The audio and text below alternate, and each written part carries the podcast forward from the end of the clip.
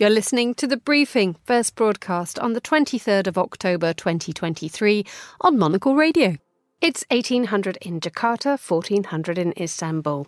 Midday here at Midori House in London and 8 a.m. in Buenos Aires.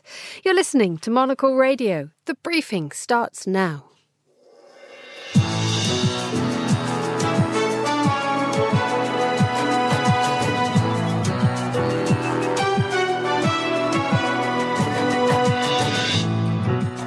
Hello and a warm welcome to the briefing coming to you live from Studio One here at Midori House in London. I'm Emma Nelson and coming up on today's programme, the latest from Gaza as Israel says it's launched limited raids overnight and a third convoy of aid gets through.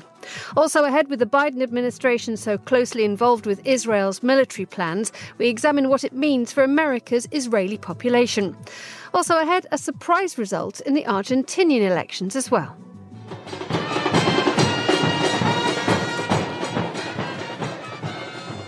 But instead of a victory for the libertarian firebrand Javier Milei, the country's incumbent finance minister has won the most votes. We'll ask what happens next. That's all coming up right here on the briefing with me, Emma Nelson.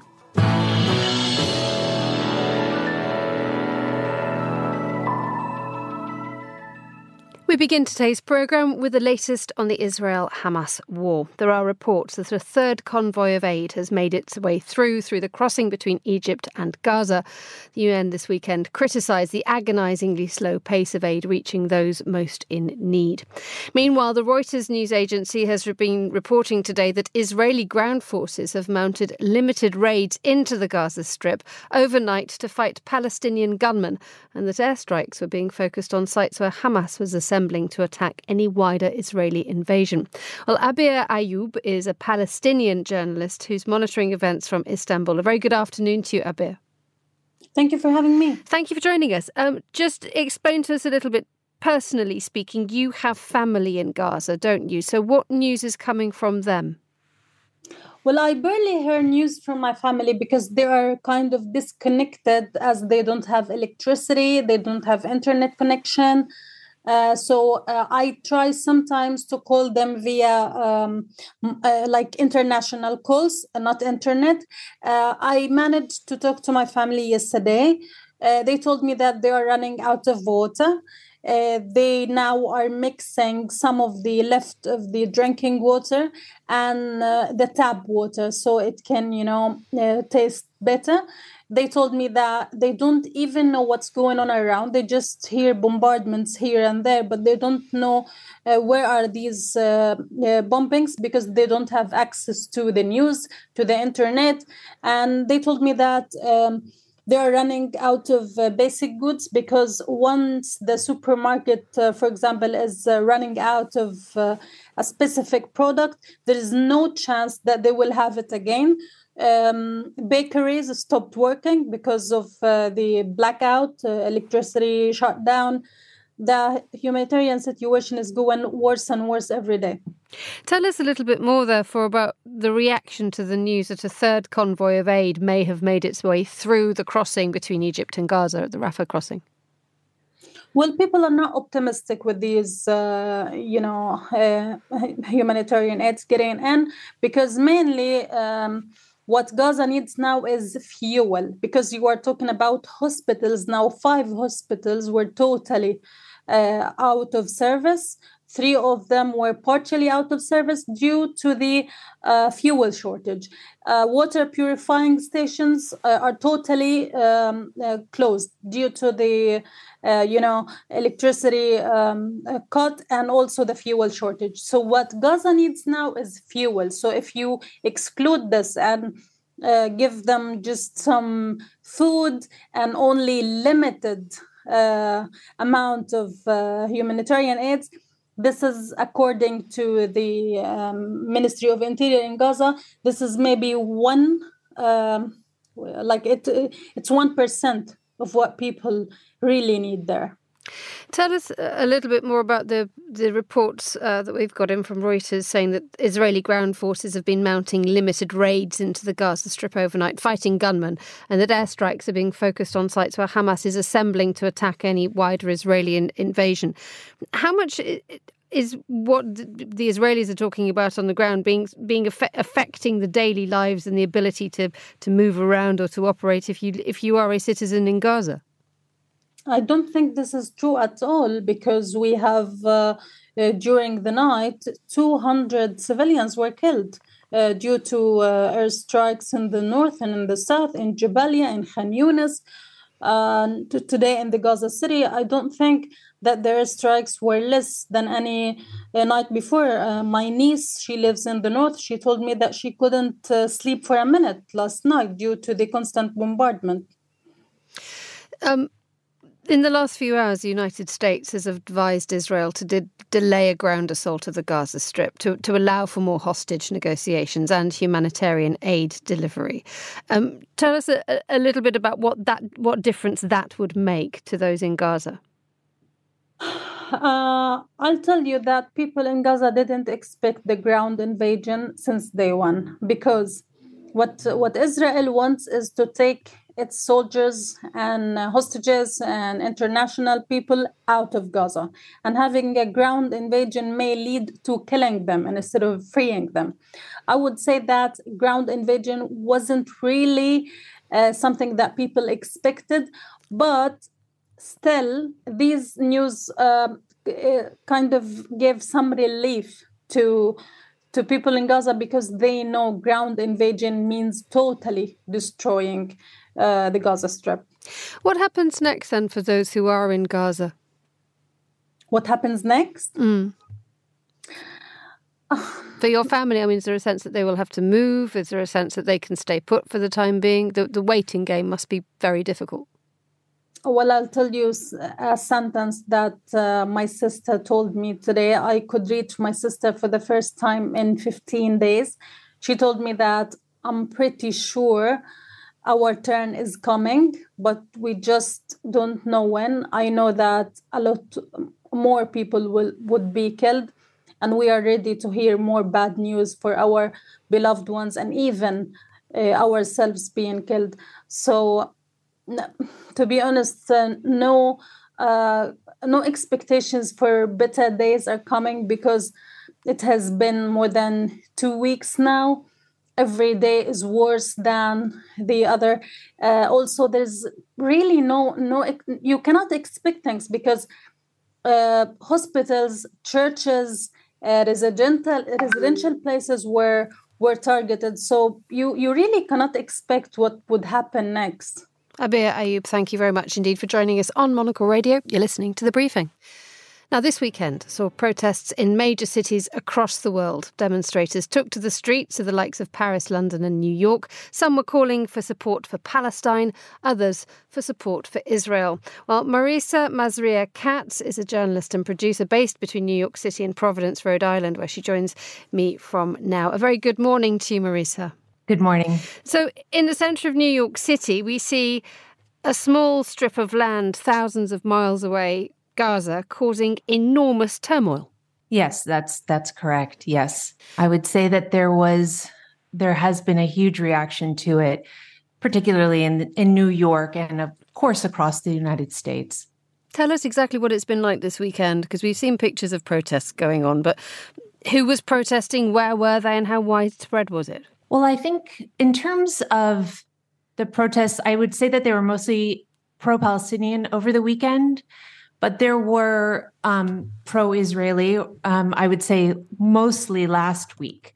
But I would say that um, in terms of what we saw last week, which was primarily when a lot of Jewish Americans were out protesting, I would say that you had two kinds of protests that were really taking place. One was, you know, in DC, there were two in particular that were from the progressive left, and they were chanting not in our name and they were calling for a ceasefire and there were at least you know 1500 people there. That was on monday and 50 activists were arrested for blocking the gates of the white house. And on wednesday there was an even bigger protest. This was also in dc and this took place in capitol hill's cannon building which is you know the oldest congressional office building. And around 400 demonstrators at this one were de- detained. And they were also calling for an immediate ceasefire um, they were organized by two progressive Jewish groups called Jewish Voice for Peace and, and If Not Now, which are anti occupation Um, there were also, you know, dueling pro-Palestinian, pro-Israeli rallies that were held at Washington Square, and there were hundreds on the Palestinian side and dozens on the pro-Israel side. But also, you know, last week there were in Times Square pro-Israel demonstrations that um, where you saw hundreds of people rallying, and they were demanding the release of the hostages taken by Hamas who are in Gaza, and some of them are American, as we know. And Senator Chuck Schumer spoke to the crowd in support of Israel and, and fighting back against Hamas. And over the weekend, you know, two American hostages were released from Gaza. But these protests are really aimed at keeping pressure on Biden to use whatever tool he has to get the Americans out. Indeed, the fact that Joe Biden has taken such a, a, close stand with the Israeli plans, I mean, how is that playing out with Israelis in, in the United States in particular? Well, I think, you know, more than Israelis, I could talk about Jewish Americans because I think generally Israelis have seen Biden support as being in some way stepping in for a vacuum for a prime minister that they don't feel has truly supported them or been there in some sense, you know, um, in particular after October 7th. So, you know, you you hear people thinking of Biden and, and you know, Israelis thinking of Biden as their president too. But for Jewish Americans, I would say that there have been various responses, but I've been seeing mostly that the majority of American Jews are expressing uh, gratitude for Biden's support of Israel. And I mean, there's there are of course the aid packages and his trip there, his speeches, and I think most Americans are seeing that as a or interpreting it as a clear commitment to the country. And yeah, and so I think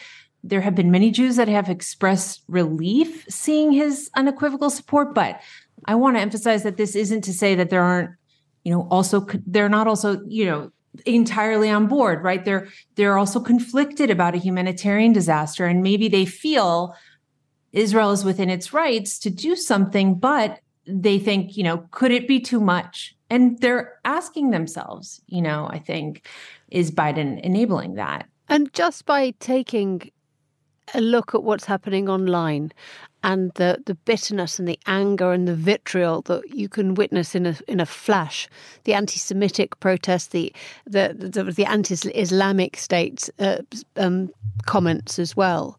Um, how much is that souring the atmosphere where where you are, or is this something which is is, is being confined? No, you know, it's so interesting. I think that everybody, depending on their algorithms, the people they follow, are all having quite different experiences online. I mean, consensus is kind of hard to come by these days when we are so centered on our own media feeds, which can vary, right? And so I have, though, generally felt that a lot of Jews are feeling that the anti Semitism that is coming out in these protests has been very difficult to absorb. and I think that even if you are against the Gaza, um, what's happening in Gaza, and, and calling for a ceasefire, I still do, don't think that that really kind of inures you to seeing, um, you know, really explicitly anti-Semitic things online. So that's kind of a feeling that we're, you know, that a lot of Jewish Americans are feeling scared by that, I think, and then also trying to channel whatever energies they have towards understanding this very complicated situation. And then also, many are trying to do something about it, whether it's protesting, calling for the ceasefire. So there's a number of ways in which this is unfolding, but I do think sometimes when these protests have come with these anti-Semitic res- responses or chants or whatnot, it has been really, you know, is really disconcerting. Marisa Mazria-Katz, thank you very much indeed for joining us on the line from the US. The time here in London is 12.15. A quick summary now of the latest headlines. Here's Christy O'Grady. Thanks, Emma. Israel warned Hezbollah it risked dragging Lebanon into a war after Israeli forces exchanged fire with the Lebanese militant group overnight. Hezbollah, which is funded by Iran, said on Sunday that five more of its militants had been killed in the clashes. Israel also intensified its airstrikes on the Gaza Strip ahead of an expected ground invasion. Representatives from the US Republican Party will meet on Monday evening for a candidates forum as the bitterly divided party struggles to elect its next House Speaker. Nine congressmen entered the contest to succeed Kevin McCarthy, who was ousted by the right wing of his own party earlier this month. Former legislator Maria Corina Machado has claimed victory in the race to lead Venezuela's opposition coalition. In theory, she will challenge incumbent Nicolas Maduro in 2024 elections, but the 56 year old is currently barred from running by his authoritarian government. Those are the day's headlines. Back to you, Emma. Thank you very much indeed, Christy. Now, there was an unexpected result in this weekend's presidential election in Argentina. It had been widely predicted that the libertarian radical Javier Milei would win, albeit falling short of enough votes to win outright. However, the country's economy minister Sergio Massa beat expectations and beat Mr. Milei by some margin, contradiction, contradicting predictions that he'd be absolutely hammered given the way that they've been running the country. Well, Monocle's Alex de Royer and Fernando Augusto Pacheco are here to help us understand the result and what it means. A very good afternoon to you, gentlemen. Good afternoon. Um, good afternoon. Alex, let me begin with you. Could you just explain to us what, what happened this weekend? Many things happened, but one of them is that Sergio Massa, the current economics minister, uh, won the election with 36%. Uh, and second came Javier Milei with 29%. And they'll be both going to a second round or a ballotage uh, in November. And this was rather unexpected, wasn't it? Because many had had thought that Javier Milei was going to win enough votes, not to grab the presidency outright, but at least to beat his rivals. Yeah, uh, that's what uh, was thought. That was the prediction. Uh, however, Sergio Massa sort of pulled uh, from the shadows and gained many, many votes. Uh, they gained um, about three percent more votes than they did before. And um, here is the big loser of the day. Um, however, in the ballotage, we'll have to look at how Bullrich voters uh, will decide between Massa and Milei. Just tell us a little bit more, um, Alex, about about Milei. I mean, he was he was touted internationally as being a sort of a firebrand, radical, eccentric economist and self-described anarcho-capitalist. I mean, I don't think that even begins to describe what he's like, does it? it doesn't. I mean, Milei, I would say. Fernando asked me the other day. I would say he is the Argentine version, maybe of Bolsonaro and Trump, but with this anarcho-capitalistic uh, point of view. So I would say he shows himself as a freedom lover and somebody that's going to bring freedom back to Argentina. However, he has ties with people from a very conservative and hard right background, which means he is a hard right populist. So we, we have a. Um, here, Faye, this this situation. You said he was in a, a bit of Trump, a bit of Bolsonaro, but by all accounts, when you look at him, he seems even more if you could concentrate it in that sort of absolute decision to I mean he wants to do goodness knows what doesn't he? He wants to get rid sell of, organs of the, human organs. He wants to sell okay. I mean one of them one of the many things he proposed. But what does he stand for? Well I think he stands you know especially in a country like Argentina which we have to be fair Alex we know this inflation is extremely high. I mean it's a country that is have severe difficulties here. Uh, so I mean I, I, don't think the difference between Milei and Trump and Bolsonaro I don't think the culture wars is as strong in Argentina. I think people are just in despair uh, because you know clearly the Peronista government didn't work for them economically, but they also don't trust the traditional right wing because they've seen what happened in Mauricio Macri's government in the past, so they want something new. And of course, that new thing is Javier Milei, which I mean he is charismatic. I mean, he does have these eccentric uh, cloned dogs, among many other things.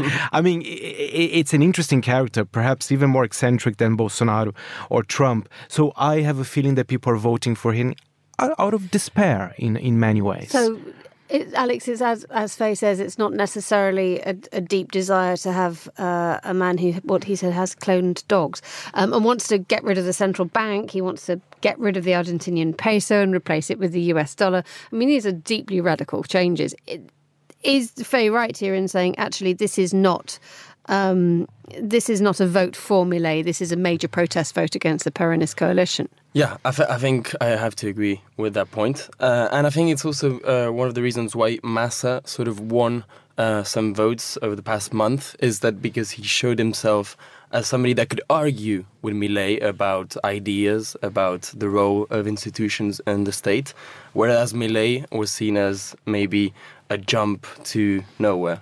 Do you think that Milei will win ultimately? That, that that Massa will have had his his moment when people will realise actually we don't want the incumbent, we don't want the finance minister to continue because that will you know that doesn't bring any change. I'm not ready to answer that question. I think both uh, have everything that it takes to become president. Um, however, I think the the game is set to zero and it's all about to play.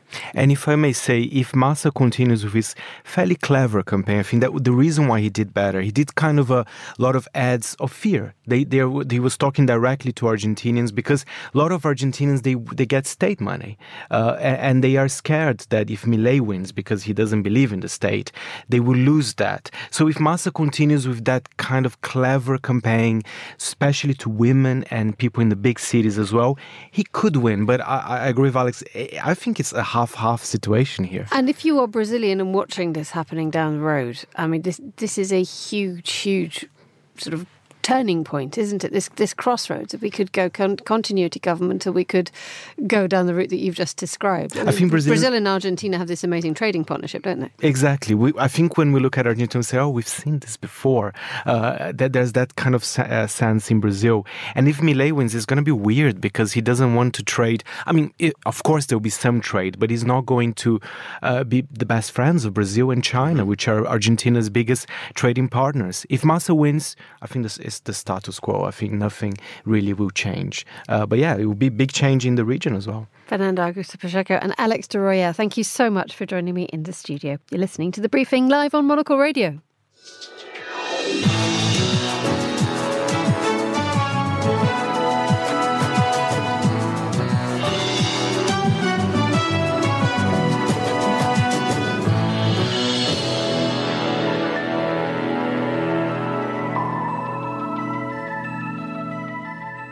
Some astonishing pictures emerged this weekend of two ships, one Chinese, the other Filipino, sailing dangerously close to each other in the highly disputed South China Sea.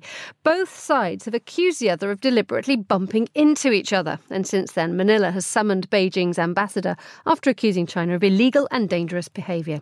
Well, Richard Heydarian is a political analyst and a columnist for the Philippine Daily Inquirer. Good afternoon, Richard.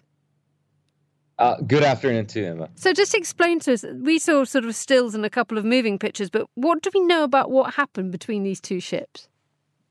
Well, to be fair, both sides have very different uh, portrayal or account of what happened.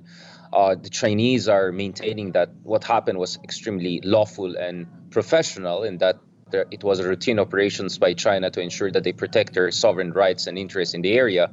But the Philippines is maintaining that uh, it was harassed by China and that China has no uh, business whatsoever preventing the Philippines from resupplying missions, uh, you know, within its own exclusive economic zone. Just to be clear, we're talking about the second Thomas Shoal, which per an ar- arbitration award in 2016 uh, is low tide elevation, meaning it's not a territory to be claimed. So it's an extension of the Philippines continental shelf and therefore fully falls within the Philippines' uh, sovereign rights. So for the Philippines, they don't know what laws China is referring to, and clearly China's nine dash line claims uh, covering 85% of the entire South China Sea basin has no basis in modern international law. So this is the situation we have right now. China insisting that it's within its rights, and the Philippines is insisting that China has no rights whatsoever in the area. And we now have uh, in Manila summoning the, the summoning the Beijing ambassador after accusing China of illegal and dangerous behavior.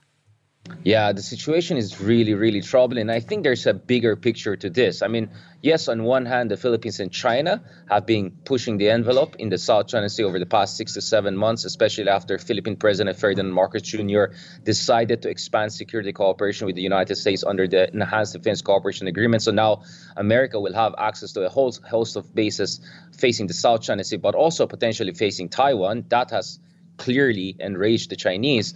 But let's not forget that uh, just uh, over uh, the weekend, uh, President Biden also was insisting that the United States can be a reliable partner and can help allies all across the world. And we're talking about already two conflict zones one in the case of Ukraine, and the other one, of course, also in the case of the Middle East and the ongoing Israeli operations uh, in Gaza.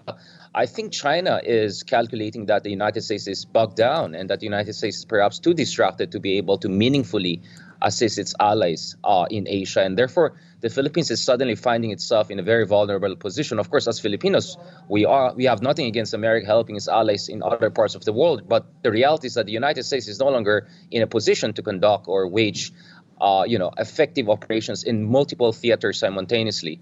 And in our belief, China is the real threat to America's global primacy, and the Philippines, and to a greater degree, neighboring Taiwan are facing really existential threats from China. So, so there's a bigger picture to this, and we fear that China will keep on pushing the envelope and even may consider so-called short, sharp wars or some bloody but uh, you know quite small calibrated uh, coercive operations against the Philippines in order to reimpose its will and regain the initiative from a seemingly distracted America.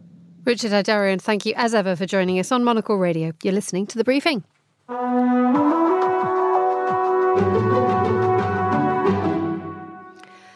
Finally, you're in a rush and you need to beat the traffic, and you'd quite like a nice view during your journey. Well, if you're a passenger in the Turkish region of Cappadocia, you can use an Uber to grab a hot air balloon. Well, Hannah Lucinda Smith is our Istanbul correspondent and can bring us all the details. Hannah, very good afternoon to you.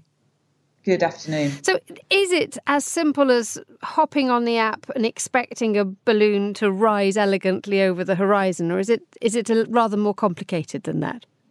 It's a little bit more complicated. I mean, I think in the sort of grand scheme of arranging a hot air balloon trip, it's still, you know, reasonably simple. So you need to book at least 12 hours in advance. Um, and the balloon, there's one trip a day. It takes off in the early morning it's an hour and a half and it will cost you 150 euros. So it's very much a kind of set service. It's not uh, exactly the equivalent of the you know Uber cars where you just wherever you are you just you book it and it turns up. Um, but I think what this is really is interesting for a number of reasons. I mean, first of all, is because Uber is trying to expand.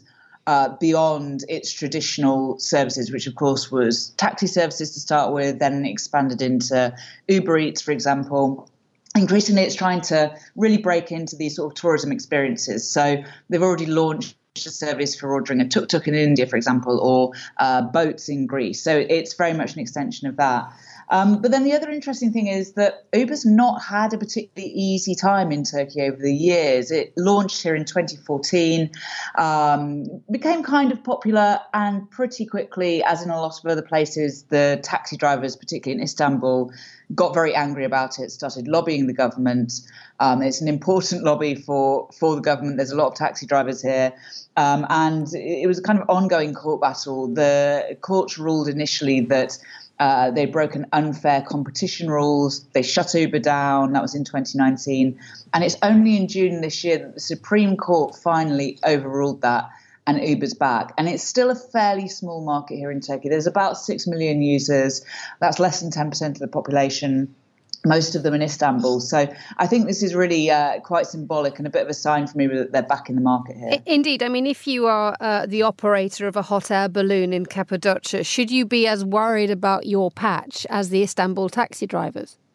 I don't think you should. I mean, first of all, this isn't an ongoing service. It's only going to run from today until the middle of November, and that's to coincide with the uh, 100th anniversary of the Turkish Republic of course, they might bring it back as a as a kind of full service later on. I think they're testing the waters here, um, but also, yeah, the balloon rides in Cappadocia. It's a really classic Turkey experience. If you Google Cappadocia, it's the kind of first thing that will come up in Google image search. These hundreds of balloons. There's about 150 every day launch. Usually at sunrise, people get married on them.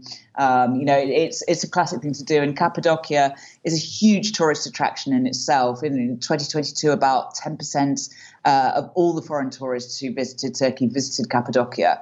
Um, so I don't think that the, the tourism businesses have much to worry about right now. Is there, is there though, very briefly, a slight fear that if the if the money that once was going to go to the the balloon operators of Cappadocia will now go into the pockets of Uber, it could wear away at the Turkish tourism um, value and income.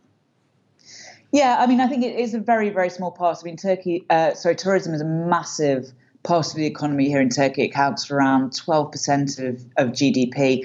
A lot of that is small business owners. Of course, you have the kind of you know huge chain hotels in places like Antalya, um, but you know in places like Cappadocia, there is still a lot of boutique hotels, uh, small restaurants, things like that. A lot of people do uh, earn their income from it, so I, I don't think it's going to pose a huge risk to that just yet. Hannah Lucinda Smith, thank you so much for joining us on the line from Istanbul. You're listening to the briefing, and that's all the time we have for today's programme. My thanks to all my guests and to the producers Lillian Fawcett and Christy O'Grady. Our research was Harrison Warlock, and our studio man- manager was Mariella Bevan. The briefing is back tomorrow at the same time, but for now, from me, Emma Nelson, goodbye. Thank you very much for listening.